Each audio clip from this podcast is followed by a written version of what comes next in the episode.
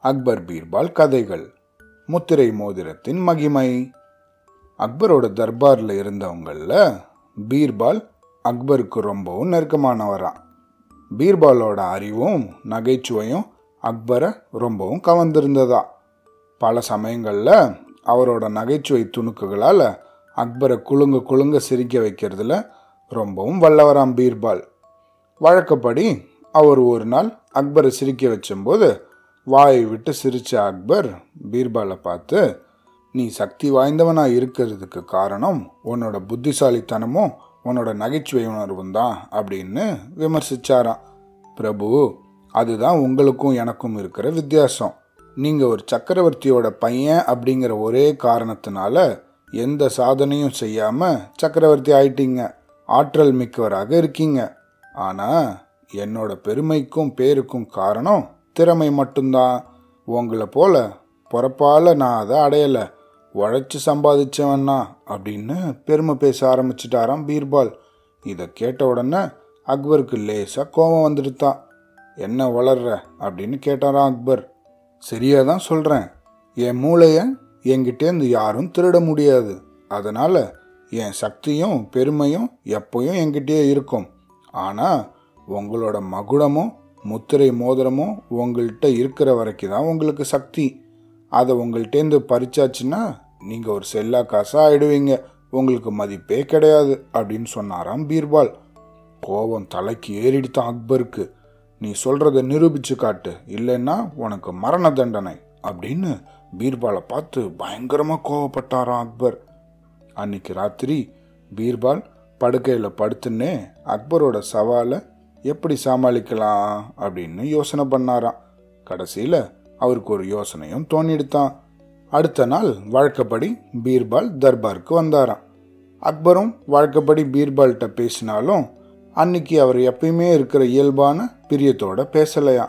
தான் முத நாள் சொன்னது தான் அவரோட மனசை புண்படுத்திடுத்து அப்படின்றத பீர்பால் உணர்ந்துட்டாராம் ரெண்டு வாரங்கள் போச்சான் வாரத்துக்கு ஒரு தடவை அக்பர் ராத்திரி நேரத்தில் மாறுவேஷம் போட்டுண்டு தனியாக நகர்வலம் போகிறது வழக்கமாக நாட்டில் சட்ட ஒழுங்கெல்லாம் எப்படி இருக்குது மக்கள் மனநிறைவோடு இருக்காங்களா? அப்படின்னெல்லாம் நேர்லேயே பார்த்து தெரிஞ்சுக்கிறதுக்காக இந்த மாதிரி பண்ணுவாராம். மாறுவேஷம் போட்டுன்னு போகும்போது அக்பரை யாராலையுமே அடையாளம் கண்டுபிடிக்க முடியாதான் அந்த அளவுக்கு அஷ்ரஃப் அப்படிங்கிற ஒப்பனை கலைஞர் ரொம்ப அழகாக மாறுவேஷம் போட்டு விடுவாராம். அஷ்ரஃபும் பீர்பாலும் நண்பர்களாம். ஒவ்வொரு தடவையும் அக்பருக்கு புதுசாக வேஷம் போடும்போது அஷ்ரஃப் பீர்பாலை கலந்து ஆலோசிப்பாராம். இந்த வாரம் இந்த மாறுவேஷம் போட போகிறார் அப்படிங்கிறது பீர்பாலுக்கு முன்னாடியே தெரிஞ்சிருமா? அக்பருக்கு எப்படி மேக்கப் போட்டால் சிறப்பாக இருக்கும் அப்படிங்கிற அந்த டிப்பெல்லாம் பீர்பாலுக்கு நல்லா தெரியுமா? அதை அப்படியே அஷ்ரஃபுக்கும் சொல்லி கொடுப்பாராம். ஒரு நாள் சாயந்தரம் அஷ்ரஃப் பீர்பாலை தேடி வந்தாராம். இன்னைக்கு ராத்திரி அக்பர் மார்வேஷம் போட போகிறார் அவருக்கு பிச்சைக்காரர் வேஷம் போட்டுடலாமா அப்படின்னு பீர்பாலை கேட்டாரா தாராளமாக செய் சக்கரவர்த்தியை பிச்சைக்காரனாக்குற சக்தி உனக்கு தான் இருக்கு அப்படின்னு சொன்னாராம் பீர்பால். அதுக்கப்புறமா அக்பருக்கு ஒட்டு போட்ட சட்டையும் பைஜாமாவையும் போட்டு விடு பழைய கிழிஞ்ச துணியாலான ஒரு தலைப்பாகையும் செஞ்சு கொடு. தேஞ்சு போன செருப்பையும் போட்டு விடு முகத்தில் கை காலில் கருப்பு கலரில் கோடுகள் போட்டு விடு நல்லா சாயம் பூசி நல்லா சுருங்கின தோல் ஆன மாதிரி வெயில் பட்டு முகம் நல்லா கருப்பான மாதிரியும் செஞ்சு விடு மேக்கப்பு அப்படின்னு சொன்னாராம். அஷ்ரஃப் பீர்பால் சொன்ன எல்லாத்தையும் கவனமாக கேட்டுண்டாராம்.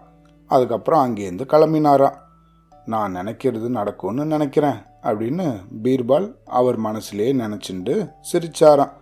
அப்புறமா அவரோட வீட்டுக்கு போய் தன்னோட மனைவியை கூப்பிட்டு அவருக்கும் பிச்சைக்கார வேஷம் போட்டுவிட சொன்னாராம் இந்த நேரத்தில் உங்களுக்கு எதுக்கு பிச்சைக்காரன் வேஷம்? அப்படின்னு பீர்பாலோட மனைவி அவங்கள கேட்டாங்களாம் இல்லை ஊர் முழுசும் சுற்றி பிச்சை எடுக்க போகிறேன் அப்போ தான் பிச்சைக்காரர்களோட வாழ்க்கை எந்த அளவுக்கு கஷ்டமானதுன்னு உணர முடியும் அப்படின்னு சொன்னாராம் பீர்பால்.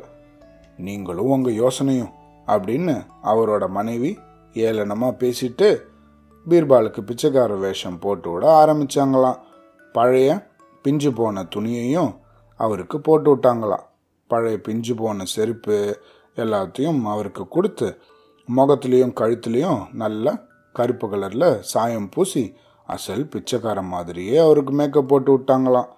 வேஷம் நல்லா பொருந்தியிருக்கு அப்படின்னு பீர்பாலுக்கு நல்லா திருப்தியானதுக்கு அப்புறமா அவர் வீட்டிலேருந்து கிளம்பினாராம். வீட்டை விட்டு பிச்சைக்காரன் வேஷத்தில் வெளியே வந்த பீர்பால் நேர அரண்மனையை நோக்கி போனாராம். அரண்மனையோட என்ட்ரன்ஸ் பக்கத்தில் அப்படியே ஒதுங்கி ஒரு மறைவான இடத்துல நின்று இருந்தாராம் கொஞ்ச நேரம் கழிச்சு அரண்மனையோட வாசல் கதவு திறந்துதான். ஒரு பிச்சைக்காரன் வெளியே வந்தானா அவனை பார்த்து அங்கிருந்த காவலர்கள் வணக்கம் போட்டாங்களாம். பிச்சைக்காரன் உண்மையிலேயே யாருங்கிறத இவங்களே காட்டி கொடுத்துருவாங்க போல இருக்கே அப்படின்னு பீர்பால் சிரிச்சுட்டே அவர் மனசில் நினச்சிண்டாராம். அப்புறமா அவரும் அப்படியே பின்னாடி போய் ஏய் பிச்சைக்காரா உன் கூட சேர்ந்து நானும் வரட்டுமா? அப்படின்னு கேட்டாராம். யாரடா நீ? அப்படின்னு ஒரு அதிகாரம் பொருந்துன தொனியில் அந்த பிச்சைக்காரன் வேஷத்தில் இருந்த அக்பர் பீர்பாலை பார்த்து கேட்டாராம். ஏன்? நானும் உன்ன மாதிரி பிச்சைக்காரன் தான் அப்படின்னு பீர்பால் சொல்ல நான் ஒன்றும் பிச்சைக்காரன் இல்லை அப்படின்னு அக்பர் மறுத்தாராம். பின்ன என்ன? நீ சக்கரவர்த்தியா? அப்படின்னு பீர்பால் வேணும்னே விஷமமா கேட்டாராம்.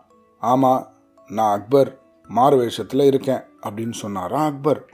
யார்கிட்ட கதை விடுற அக்பர் நீதான்னா உன் முத்திரை மோதிரம் எங்க? அப்படின்னு வேணுனே வம்பு பண்ணாராம் பீர்பால். என்கிட்ட முத்திரை மோதிரம் இருக்கு. ஆனால் அதை உன்கிட்ட நான் ஏன் காமிக்கணும்? அப்படின்னு சொன்னாராம் அக்பர். இல்லைன்னா நீ சொல்கிறத நான் எப்படி நம்புறது? நானும் உன்ன மாதிரி பிச்சைக்காரன் தானே. அந்த உரிமையில தான் கேட்குறேன் அப்படின்னு சொன்னாராம் பீர்பால்.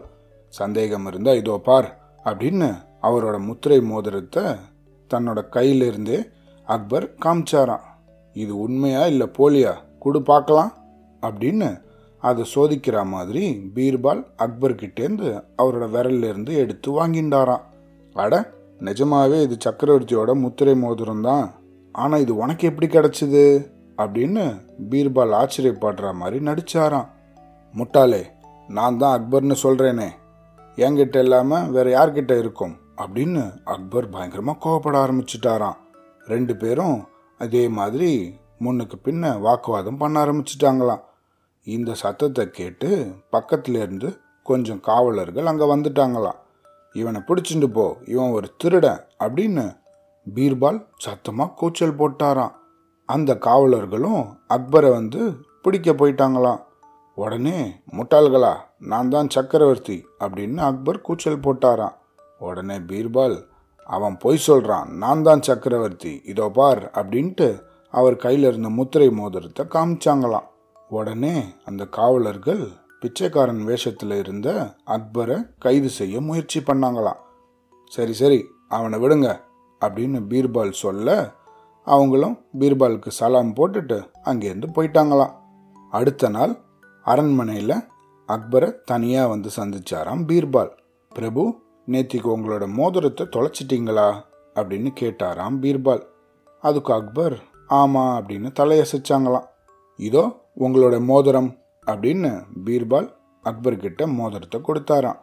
உடனே நேத்திக்கு ராத்திரி அக்பர் மார்வேஷத்தில் இருந்தபோது அவர் கூட தகராறு பண்ணதும் அவமானப்படுத்தினதும் பீர்பால் தான் அப்படின்றது அக்பருக்கு புரிஞ்சுதான். அக்பர் கோவத்தில் துடிக்க ஆரம்பிச்சிட்டாராம். உடனே பீர்பால் பிரபு தயவு செய்து கோவப்படாதீங்க. உங்களை அவமானப்படுத்துறது என்னோட நோக்கமல்ல. கொஞ்ச நாள் முன்னாடி நமக்குள்ள ஒரு விவாதம் நடந்தது ஞாபகம் இருக்கா? என்னோட பெருமை கௌரவம் இதெல்லாம் என்னோட திறமையால தான் எனக்கு கிடைச்சிது அப்படின்னும் உங்களோட அதிகார சின்னமான மகுடமும் முத்திரை மோதிரமும் இருக்கிற வரைக்கும் தான் உங்களுக்கு அதிகாரம் செல்லும்னு சொன்னேன். அதை நீங்கள் நிரூபித்து காட்ட சொன்னீங்களே. அதைத்தான் நேற்று நான் நிரூபித்து காமிச்சேன். உங்ககிட்ட இருக்கிற முத்திரை மோதிரத்துக்கு இருக்கிற சக்தி உங்களுக்கு இல்லை அப்படிங்கிறத நேற்று காமிச்சிட்டேன் நான் அப்படின்னு சொன்னாராம் பீர்பால். ஒரு கணம் கோபத்தில் துடிச்சாலும் அடுத்த நிமிஷமே அக்பரோட கோபம் இருந்த இடம் தெரியாமல் மறைஞ்சிருச்சான் பயங்கரமாக சிரிச்ச அக்பர் அட போக்கிரி பயலே சாமர்த்தியா என்னை மடக்கிட்டியா? உங்ககிட்ட சவால் விட்டு ஜெயிக்க முடியுமா? நீ அதி புத்திசாலியாச்சே அப்படின்னு பீர்பாலில் புகழ்ந்தாராம். அப்புறமா பீர்பாலுக்கு நிறைய பொற்காசுகள் நிரம்பின ஒரு பட்டு பைய பரிசளிச்சு பாராட்டி வீட்டுக்கு அமுச்சு வச்சாராம் அவ்வளவுதான்.